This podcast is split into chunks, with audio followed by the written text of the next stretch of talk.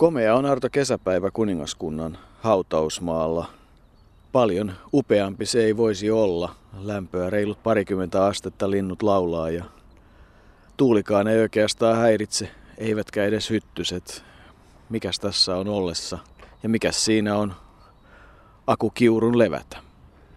Aukusti Aku lukee mustassa aika pienessä muistokivessä tässä parikymmenen metrin päässä Hartolan harmaasta kivestä rakennetusta kirkosta ja siinä makaa todellinen hiihtoveikko lepää ehkä 400 kilometrin päässä syntymäpaikaltaan Sakkolasta Karjalan kannakselta.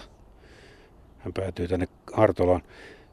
Akusta on niin monta juttua, ettei oikein tiedä mistä aloittaisi. Minäkin hänet tapasin tuolla hiihtokilpailussa monta kertaa ja Aku, kuten häntä nyt tässä kutsutaan, hänen oikea nimensä varmasti oli ristimänimi August Kusti mutta niin kuin kivenkin on hakattu Aukusti Aku, niin hänestä kyllä riittää juttuja ja jos hänen värikkyyttään jollain tavalla pyrkisi kuvaamaan, niin ehkä kannattaa tähän alkuun kertoa se juttu siitä, kun Aku kerran Ounasvaaralla ei päässyt.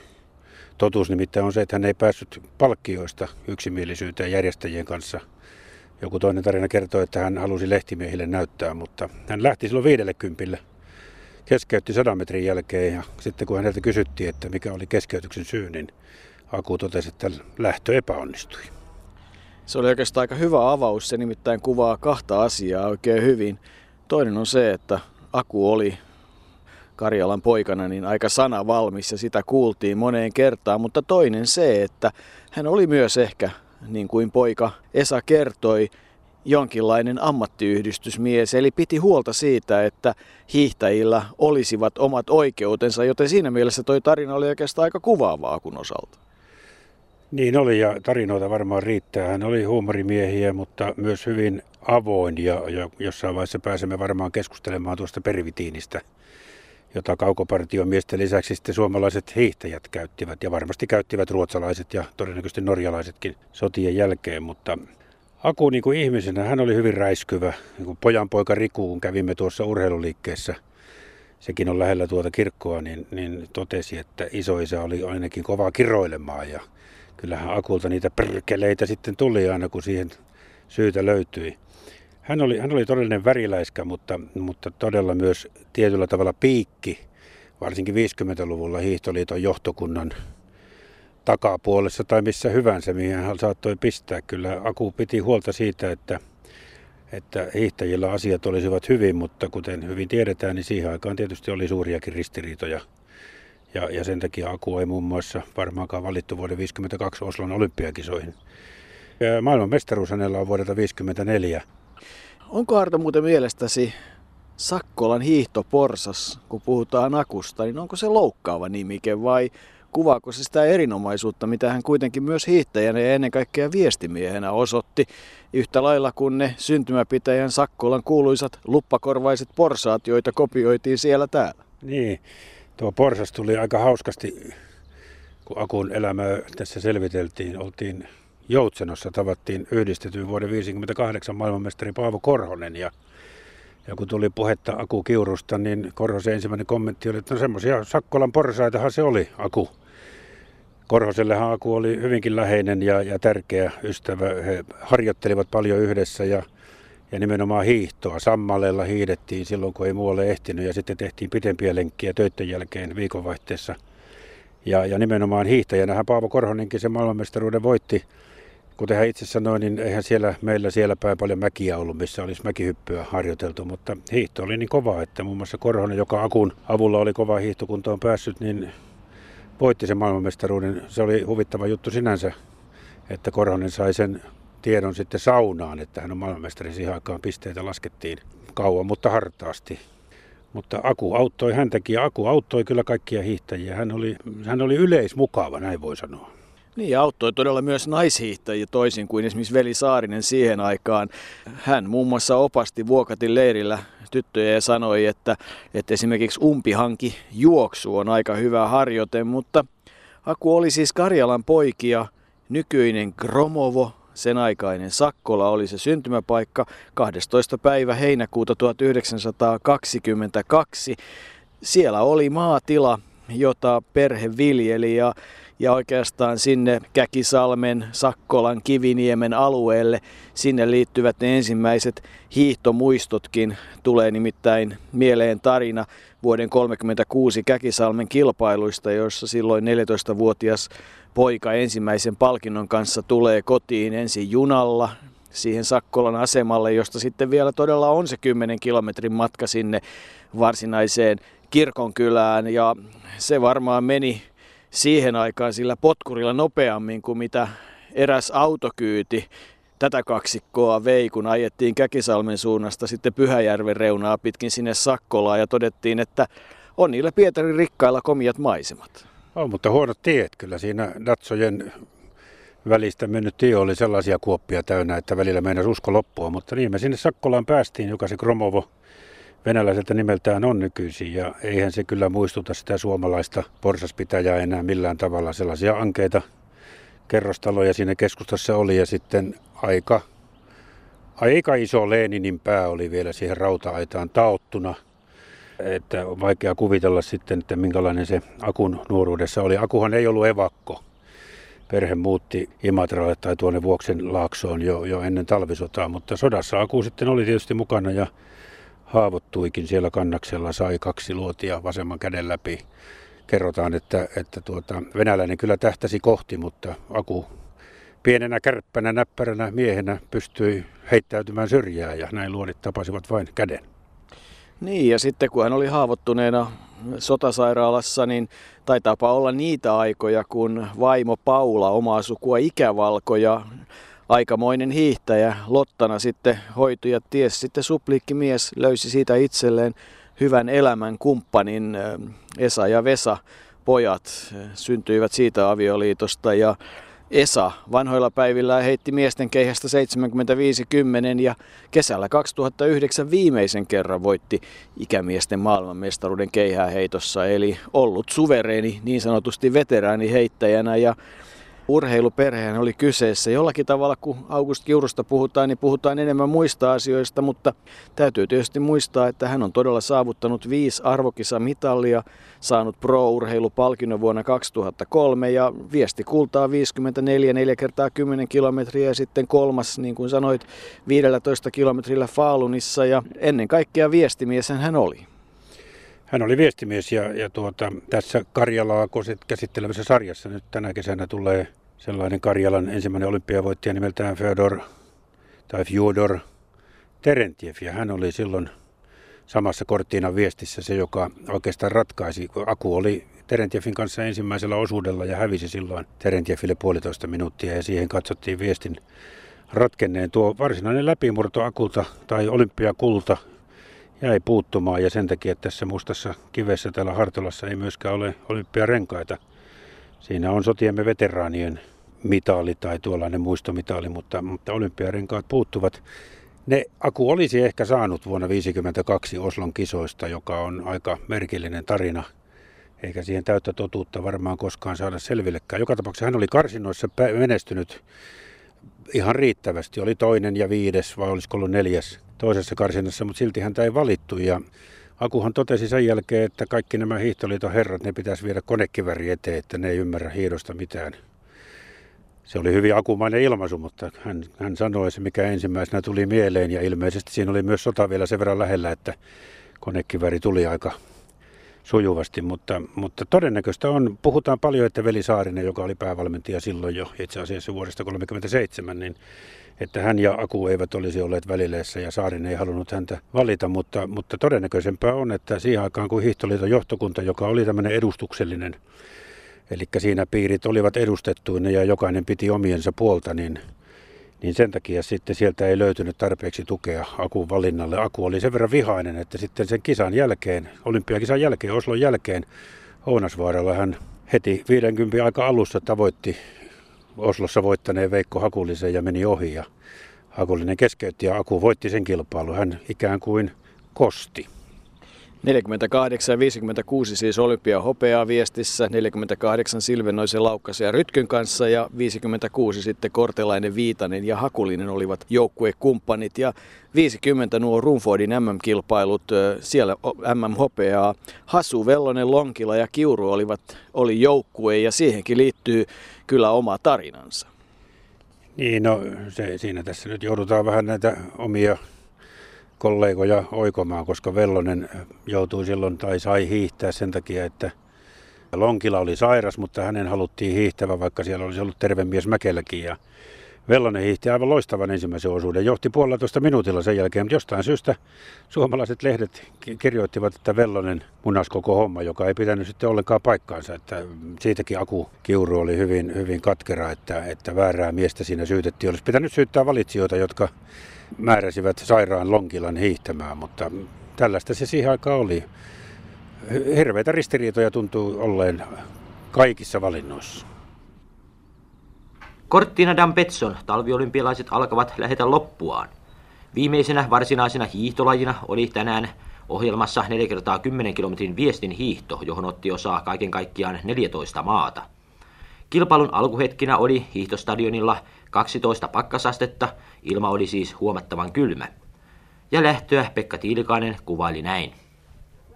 Suomen joukkueen ensimmäinen mies on Augusti Kiuru, sama kokenut hiihtäjä, joka Faalunissa kamppaili ankarasti ensimmäisellä sijalla ja tuli sitten maaliin yhtä aikaa neuvostoliiton edustajan kanssa vaihtopaikalle ja sanoi sen jälkeen, että tämä on viimeinen kerta, kun minä hiidän viestiä, tässähän kuolee. Neuvostoliiton, jo, nythän on kuitenkin mukana ja yhtä elävänä kuin ennenkin. Neuvostoliiton joukkueen ensimmäinen mies on Terentiev, vanha tuttavamme. Lähtö tulee tuokion kuluttua, koska kaikki jännittyvät jo. Ja siinä pamahti laukaus. Ja neljännellä radalla hiihtävä norjalainen Brenden otti johdon käsiinsä. Ruotsalainen Lennart Larsson on toisena. Brenden on jo selvästi rintamassa niin paljon edellä, että sen hyvin huomaa. Suomen mies Augusti Kiuru kiskoo hartiat vääränä siinä joukkueen puolivälissä. Nyt Terentje painuu Brendenin rinnalle, taitaa päästä maastoon ensimmäisenä. Ryhmä on yksi yhtenä kasana tuolla talojen välissä ja häipyy sitten maastoon, jossa erotamme heidät heti, kun he ovat tulleet tuohon pujottelumäkeen, josta näemme järjestyksen selvemmin. Miltä näytti kiikarilla? Neuvostoliitto, Ruotsi, Norja, Suomi. Ja siinä oli siis kärkijärjestys. 250 metrin hiihdon jälkeen ja näemme heidän kipuavan vuoren rinnettä ylös. Norjan ensimmäinen hiihtäjä ei ollutkaan Brenden, vaan se oli Håkon Brusveen. Ja sitten alkoi tulla väliaikoja. Kuultiin Neuvostoliiton johtavan. Ja nyt Terentjev on näköpiirissä. Hän hiihtelee hyvissä voimissa ja tulee stadionille. E, seuraavaa miestä ei näy. Hän on useita kymmeniä metriä jäljessä. Nyt tulee Terentjev vaihtaa, lyö Colchinia selkään. Aivan hyvissä voimissa on Terentjevin pitkä poika. Nyt kyllä se on kauheasti vetänyt tämä Terentjevin poika tämän viimeisen kilometrin tai ehkä puolitoista.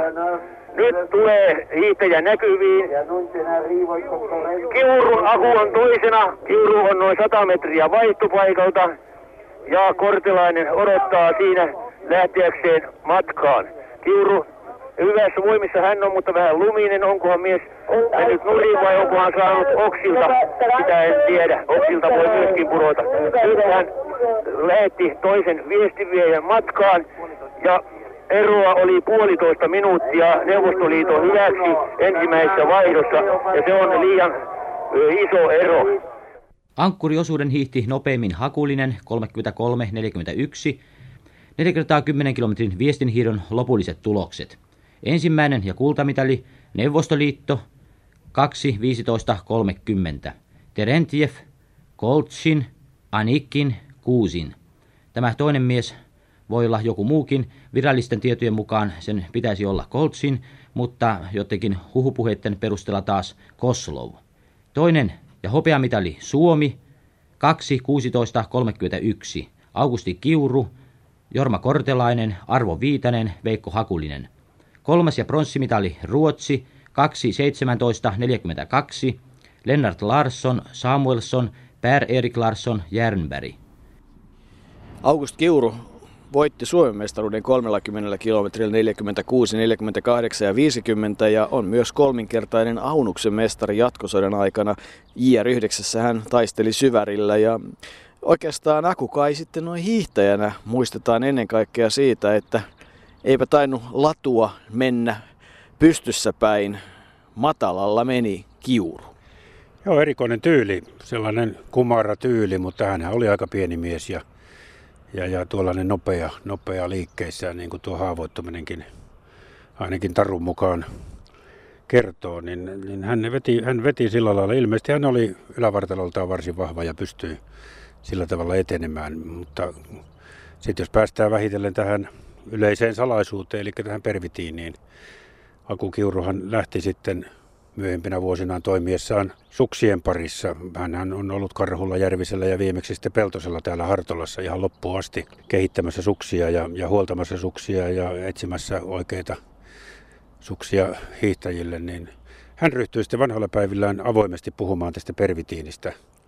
Pervitiinihan oli tämmöinen metamfetamiini, saksalaisten kehittämä aine, jota, jota sotilaille sitten tarjottiin. Se, sillä oli valtavat voimat, se piristi siis sitten kun sitä tuli tuonne hiihtoon, niin, niin pystyttiin vetämään esimerkiksi 50 aivan täysiä 40 kilometrin välittämättä siitä, että silloin noutaja saapuu, vaan silloin saapuikin joku, joka tarjosi sellaista keittoa, että siitä tuli ylimääräiset voimat vielä lopuille kilometreille. Ja Aku Kiuru puhui tästä hyvin avoimesti. Tämä pervitiini oli sikäli hauskaa, että saksalaiset sen kehittivät, mutta sitten vuonna 1941 se julistettiin huumeeksi Saksassa. Ja siitä tuli mieleen, että esimerkiksi tämä Saksan johtaja Adolf Hitler, hänet olisi voitu pidättää huumausaineen rikoksesta, koska hän myös 41 jälkeen jatkuvasti käytti pervitiiniä, että en tiedä mitä sitten olisi tapahtunut. Ehkä tuo huonokin heitto, mutta tosiasia.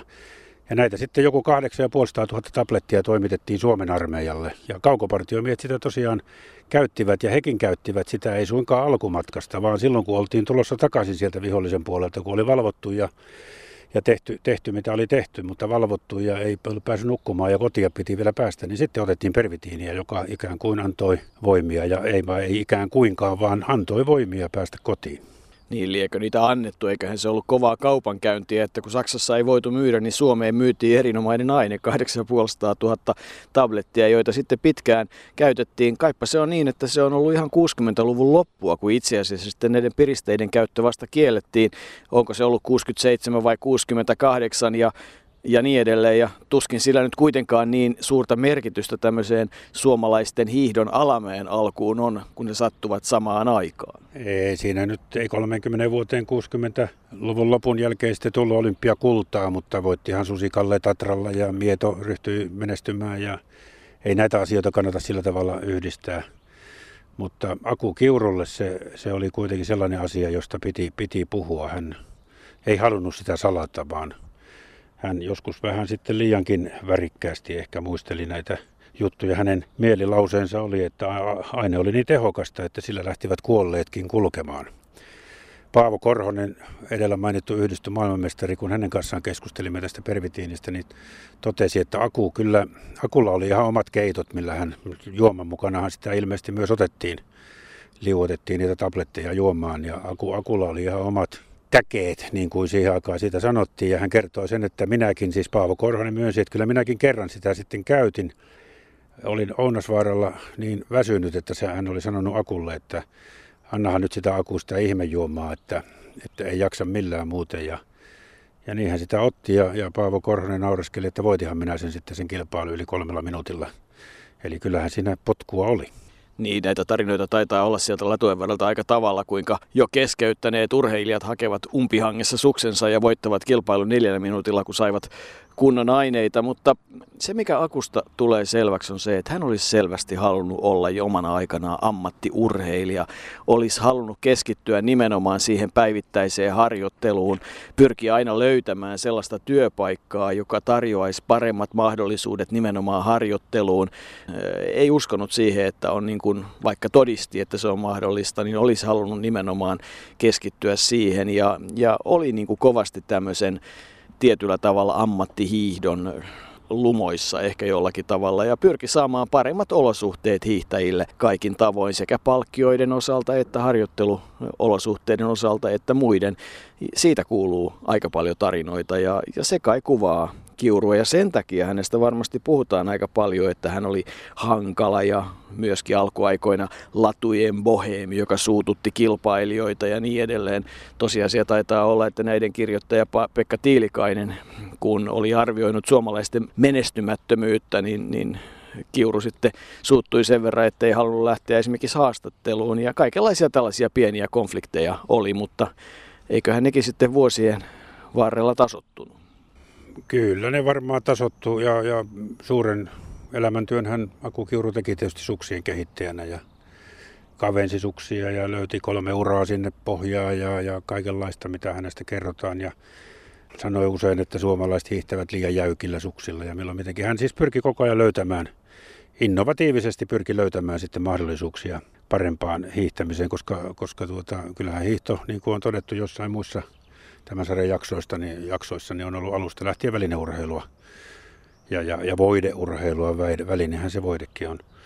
En mä tiedä, Aku Kiurusta olisi niin paljon juttuja, että, että niitä ei edes kaikkia pysty millään kertomaan eikä muistamaan, mutta värikäs hän oli. Hän oli todella värikäs ja, ja tuota, en, tiedä, en tiedä sitten millä tavalla häntä, häntä nykypolvi enää muistaa. Hän on kuitenkin kuoli vasta pari vuotta sitten tai reilu vuosi sitten helmikuussa 2009 silloin jo lähes 87-vuotiaana, joten pitkän elämän hän kyllä eli lopetti myöhemmässä vaiheessa käsittääkseni tupakan poltonkin ja kaiken tällaisen. En tiedä, oliko sillä sitten mitään merkitystä siihen elämän pitenemiseen, mutta, mutta hän kävi läpi ikään kuin tämmöisen ihmisen elämänkaaren, jossa tehdään kaikenlaisia ratkaisuja.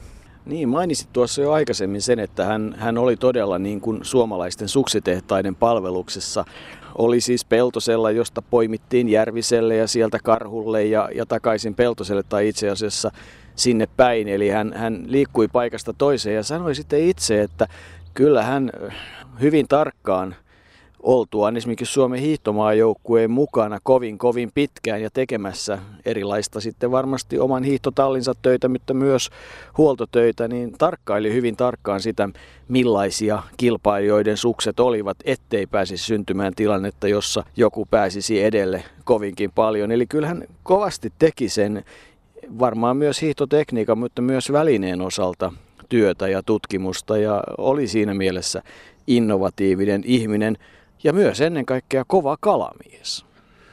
Kova kalamies ja ennen kaikkea Tenollahan Aukusti Akuki viihtyi. Immo Kuutsa oli joskus kaverina ja, ja näitä vanhoja hiihtoniiloja moniakin. Ja sieltä tietysti aina siihen aikaan vielä Tenolta lohta tuli, kun Aku siellä kävi. Hänelle se oli yksi elämän henkireikä. Se on selvästi tuollainen luontoon liittyvä asia. Aika helposti ymmärrettävissä ihmiseltä, joka on tottunut ikänsä metsissä ja, ja laduilla viihtymään, niin miksei sitten myös tuolla kalavesillä. Niin ja luonnollista siinäkin mielessä, että se kotipaikka, joka on siis Laatokan kupeessa Pyhäjärven eteläpuolella ja siinä Vuoksin ja Suvantojärven oikeastaan pohjoispuolella. Ja Suvantohan oli sellainen todellinen kalavesi, josta, josta kuhaa ahventa ja ties mitä kovasti pyydettiin. Sekin varmasti vaikutti siihen jo lapsesta alkaen. Se, se on ollut tärkeä asia. Kyllä August Kiuru on monellakin tavalla mielenkiintoinen ö, tapaus, mutta niin kuin sanottu, niin enemmän hänestä puhutaan muuna kuin hiihtäjänä. Kuitenkin se hiihtoura kesti sen parikymmentä vuotta, ehkä siellä vuodesta 1936, kun Käkisalmesta se poika tulee ja ilmoittaa isälle, että hän ei sitten seuraavan kerran enää hiihdä tämmöisillä huopatossuilla, että pitää olla kunnon siteet. Ja isä sanoi, että ne maksaa paljon, mutta, mutta sitten seuraavana aamuna, kun Aku tulee, niin isä näyttää, että tuossa hän oli jostain taikonut rahaa sen verran, että pojalle saatiin sellaiset kunnon siteet, jolla sitten päästiin hiihtämään ja vuoteen 56 siihen Korttinan kisojen jälkeiseen aikaan siihen se sitten se hiihtäjän ura loppu. Ehkä se olisi voinut suoda hänelle todella sen olympialaisen kultamitalin, mutta olisiko se oikea aika ollut sitten Oslossa, mene ja tiedä. Joka tapauksessa kova, kova hiihtomies. Kova hiihtomies ja ilmeisesti hänen kuvaansa sitten jollakin tavalla on rikkonut tuo hänen tarpeensa kertoa tästä pervitiinistä ja yleensä suomalaista dopingista. Me kun olemme tässä tuon Kiurun urheiluliikkeen ihan, ihan lähimaastoissa, niin, niin vielä, vielä silloin kun Kaisa Varis kärähti, niin, niin Aku Kiuru teki sellaisen liikkeen, että tuossa Kiurusportin urheiluliikkeen ikkunassa oli Akun oma manifesti, jossa hän pisti siihen valokuvaa vuodelta 1954, jossa hymyilivät viimeiset miestin viestihiidon suomalaiset maailmanmestarit. August Kiuru, Tapio Mäkelä, Arvo Viitanen ja Veikko Hakulinen ja kuvan vieressä oli kultainen mitali ja sen alla valkoinen paperi, johon oli kirjoitettu paljon puhuva viesti. Tämänkin mitalin voittamiseen tarvittiin pillereitä ja Aku Kiuru oli se allekirjoittanut. Niin kun katsoo noita nimiä, niin, niin tuota, kyllähän se varmasti on aiheuttanut ristiriitaa suomalaisessa hiihtokansassa tällainen suora puhe ja, ja kuitenkin puhe, jota on täysin mahdoton todistaa.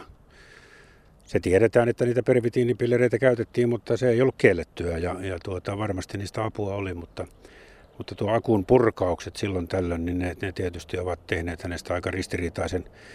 Tuolla Lappeenrannan tienoille siellä kyllä, jossa hän tietysti hiihtourallaan asusteli Joutsenossa ja Imatralla ja tuolla siellä Aku Kiuru on hyvinkin pidetty ja, ja nimenomaan noiden tarinoiden hauskojen tarinoiden vuoksi Aku oli sanavalmis Karjalan, Karjalan Sakkolan porsas.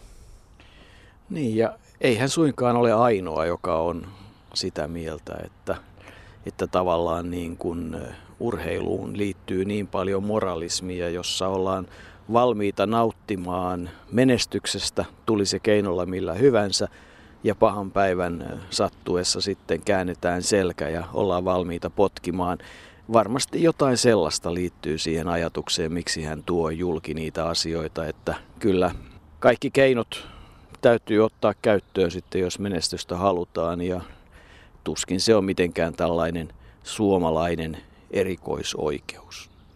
Ei varmasti ole.